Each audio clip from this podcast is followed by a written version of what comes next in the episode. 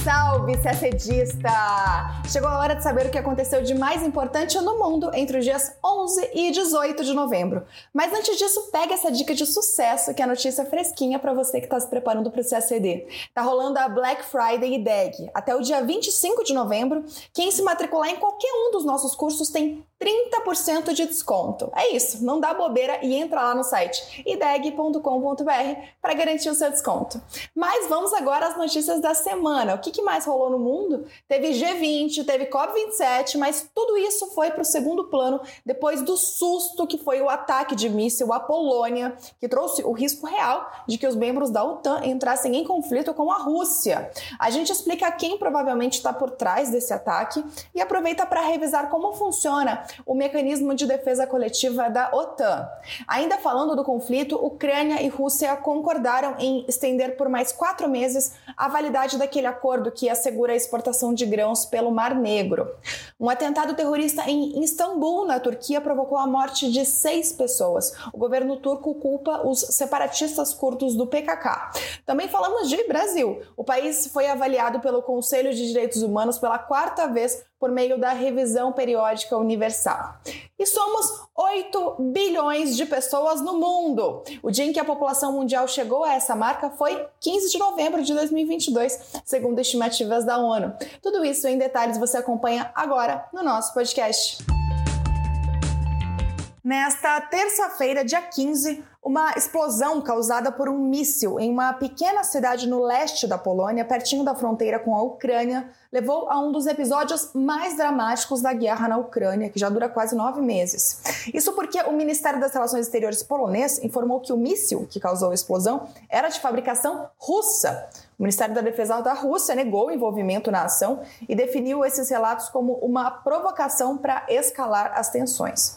A possibilidade de um ataque russo contra o território polonês fez aumentar a tensão, claro, e a possibilidade de desdobramentos mais graves no conflito na Ucrânia. Isso porque a Polônia, não custa lembrar, faz parte da OTAN e um ataque a um membro da OTAN é considerado um ataque a todos os membros, incluindo os países europeus e os Estados Unidos. Mas no dia seguinte, os ânimos já se acalmaram. Na quarta, dia 16, o secretário-geral da OTAN, Jens Stoltenberg, afirmou que a explosão provavelmente foi causada por um míssil de defesa aérea da Ucrânia. O foguete foi lançado por um S-300, o um antigo modelo soviético, que é também o principal sistema antiaéreo da Ucrânia, que foi já um membro da União Soviética. No mesmo dia, o presidente da Polônia, Andrei Duda, disse a mesma coisa, que o míssil provavelmente saiu da Ucrânia. E também acrescentou que não há provas de que o ataque tenha sido intencional. O governo polonês afirmou que ainda está analisando a possibilidade de usar o artigo 4 da OTAN, mas parece que pode não ser necessário usar essa medida. E o que é esse artigo 4, momento revisão? Esse artigo prevê consultas internas a membros da aliança sempre que a integridade territorial, a independência política ou a segurança de uma das partes estiver ameaçada. No começo da guerra, em fevereiro deste ano, os três estados, estados bálticos, Lituânia, Estônia e Letônia, além da própria Polônia, chegaram a acionar o artigo 4 é o artigo 5 que garante o chamado princípio da defesa coletiva, ou seja, a proteção militar a qualquer integrante do bloco.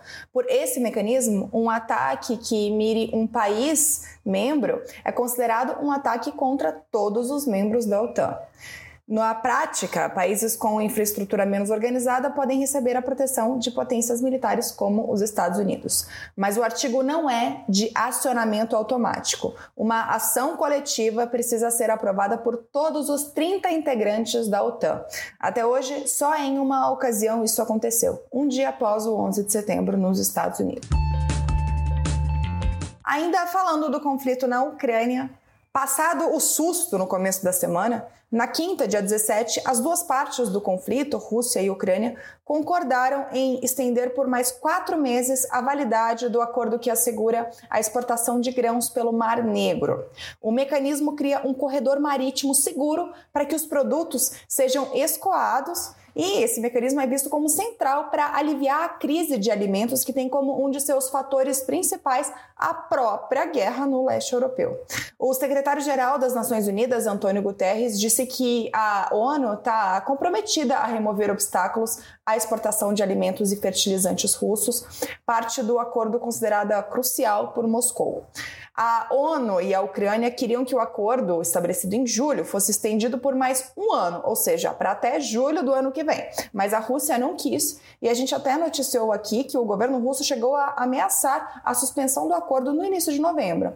Mas depois de algumas negociações com a Ucrânia e com a ONU, a Rússia voltou atrás e concordou com a extensão do prazo, só que não por um ano, por mais quatro meses. Até agora, cerca de 11 milhões de toneladas de produtos agrícolas que estavam parados em portos ucranianos desde o estopim da guerra foram embarcados sob o acordo de grãos, que conta também com o apoio do governo da Turquia. Os principais produtos exportados foram milho e trigo. Durante a semana também teve cúpula do G20 em Bali, na Indonésia. Pequeno parênteses para explicar o que é o G20 e quais são seus objetivos. O G20 é um agrupamento informal que reúne 20 das maiores economias mundiais para tratar de temas financeiros de impacto global. As reuniões ocorrem em nível de chefes de Estado ou governo desde 2008. E hoje, o G20 é reconhecido como o principal foro para a cooperação econômica global. Fecha esse parênteses e vamos à cúpula deste ano. A cúpula deste ano em Bali contou com a presença do presidente chinês Xi Jinping e do presidente norte-americano Joe Biden, que se encontraram presencialmente pela primeira vez desde que Biden assumiu o cargo no começo do ano passado. Também participaram os líderes de França, Reino Unido, Alemanha, Itália, Japão, Canadá, Índia. E duas ausências nos interessam: a do presidente russo Vladimir Putin e do presidente do Brasil, Jair Bolsonaro. A delegação brasileira foi chefiada pelo ministro Carlos França. A reunião terminou nesta quarta-feira, dia 16, com a publicação de uma declaração conjunta que você encontra na íntegra lá no site do Itamaraty. A declaração é enorme, como de costume, e super importante, mas não tem como a gente dar toda ela aqui no nosso podcast. Então, o trecho que a gente separou para vocês é o seguinte, que afirma que a maior parte dos membros do G20 condena a guerra na Ucrânia e destaca suas graves consequências, o sofrimento humano e o agravamento de fragilidades já existentes na economia global, como a alta na inflação, a interrupção nas cadeias de suprimento e a insegurança energética e alimentar. E apesar da ausência do presidente brasileiro, o Brasil não deixou de atuar em Bali. Junto com os governos da República Democrática do Congo e da anfitriã Indonésia, o Brasil adotou uma declaração conjunta de cooperação pelas florestas tropicais e pela ação climática. Donos das maiores florestas tropicais do mundo, os três países negociam desde a COP26 da UNFCCC, aquela que ocorreu no ano passado na Escócia, eles negociam a formação de um bloco para fortalecer suas posições em negociações do clima e da biodiversidade. Segundo o texto, o objetivo é aprofundar a cooperação entre os países a fim de desenvolver e promover florestas tropicais e ações climáticas que podem incluir, mas não se limitando, as seguintes áreas: manejo sustentável e conservação da floresta tropical, bioeconomia para florestas e pessoas saudáveis e restauração de ecossistemas críticos e florestas. E já que estamos falando de meio ambiente e clima, Hoje, o dia em que estamos gravando o nosso podcast, é o último dia da COP27, que acontece em Sharm el-Sheikh, no Egito. A COP27 é a 27ª Conferência das Partes da UNFCCC, a Convenção Quadro das Nações Unidas sobre a Mudança Climática. A COP da UNFCCC é uma conferência global que reúne representantes de centenas de países todos os anos e que tem como principal objetivo conter as consequências da mudança climática causada pelo ser humano. Nesta edição, expectativa é definir aspectos centrais para a implementação do Acordo de Paris e fazer que os países sejam mais ambiciosos em suas NDCs, as contribuições nacionalmente determinadas. Um assunto que também não foi resolvido na COP anterior é a questão do financiamento climático. Se você acompanha o nosso podcast, você sabe que o presidente eleito Lula participou da COP27. Em seu discurso na quarta, dia 16, ele prometeu esforços para zerar o desmatamento no Brasil até 2030 e punir garimpo, mineração, extração de madeira e agropecuária indevida. Além disso, Lula propôs uma aliança mundial pela segurança alimentar pelo fim da fome e pela redução das desigualdades. Também propôs a realização de uma cúpula dos países membros do TCA, o Tratado de Cooperação Amazônica, com Brasil, Bolívia, Colômbia, Equador, Guiana, Peru, Suriname e Venezuela. Ele também ofereceu o Brasil como sede da COP20, da COP30, perdão, em 2025, em algum estado amazônico. Lula não deixou de cobrar dos países ricos o cumprimento da promessa de recursos para enfrentamento dos efeitos das mudanças climáticas nos países mais pobres. Disse ele, abre aspas, eu queria lembrar a vocês que em 2009 os países presentes na COP15 em Copenhague se comprometeram em mobilizar 100 bilhões de dólares por ano a partir de 2020. Portanto, já se passaram dois anos para ajudar os países menos desenvolvidos a enfrentarem a mudança climática. Fecha aspas. A cúpula termina oficialmente nesta sexta-feira, dia 18, mas as negociações do acordo final foram adiadas até para pelo menos este sábado, dia 19, devido a impasses como esse do financiamento aos países mais pobres. Como a declaração final da conferência ainda não foi divulgada, então os destaques dela vão ficar para a nossa próxima edição do podcast. No domingo, dia 13 de novembro, um atentado à bomba em Istambul, na Turquia, resultou em seis mortes e dezenas de pessoas feridas. O governo turco acusou o Partido dos Trabalhadores Curdos, o PKK, de ter ordenado o ataque. O PKK é considerado uma organização terrorista por Turquia, Estados Unidos e União Europeia por organizar uma luta armada contra o governo turco desde a década de 1980.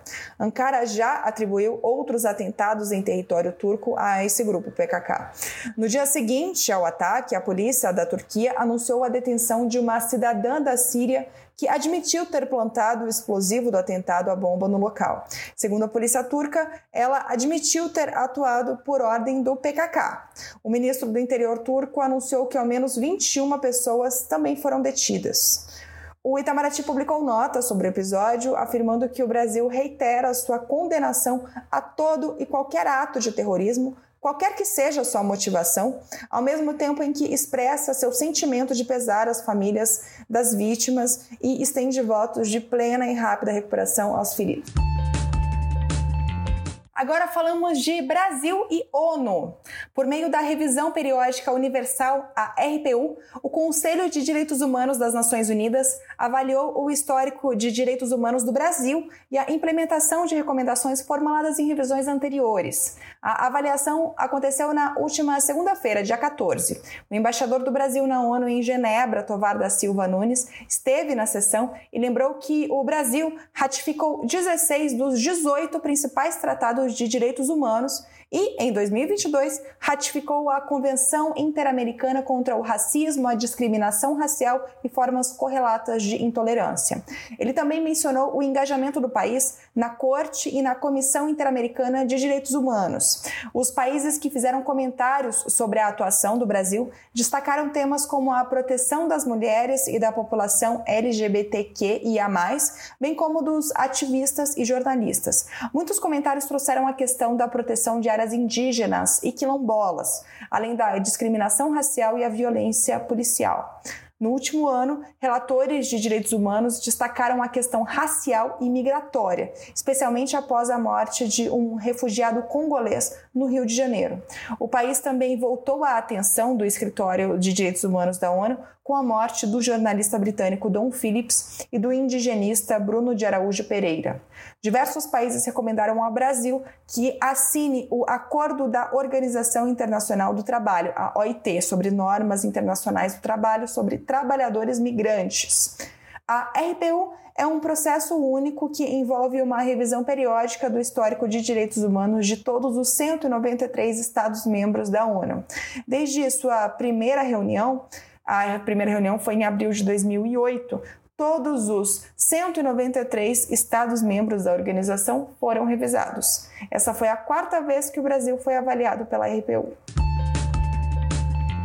A população mundial chegou a 8 bilhões de habitantes. Segundo estimativas de um relatório da ONU, o dia em que chegamos a essa marca foi o dia 15 de novembro de 2022. Segundo o secretário-geral da ONU, Antônio Guterres, esse é um marco importante no desenvolvimento humano, principalmente porque esse crescimento sem precedentes é resultado de um aumento gradual da longevidade, graças aos progressos da saúde pública, nutrição, higiene e da medicina. Mas ele lembra que o crescimento populacional representa grandes desafios para os países mais pobres. De acordo com Guterres, a menos que seja superada a lacuna entre os que têm e os que não têm recursos, o mundo está se preparando para ser um lugar cheio de tensões e desconfiança, crise e conflito. De acordo com o relatório, a população chegará ao seu auge na década de 2080, com 10,43 bilhões de habitantes, e deve ficar nesse nível até 2100, quando começará a diminuir. Conforme dados da ONU, a população global levou 12 anos para crescer de 7 para 8 bilhões, mas chegará a 9 bilhões em cerca de 15 anos, em 2037, o que já demonstra um crescimento mais lento. A China, tradicionalmente o país mais populoso do mundo por décadas, já apresenta uma diminuição significativa no crescimento e por isso deve ser ultrapassada pela Índia em 2023. E a gente termina o nosso podcast por aqui. Uma ótima semana, bons estudos e até sexta-feira que vem.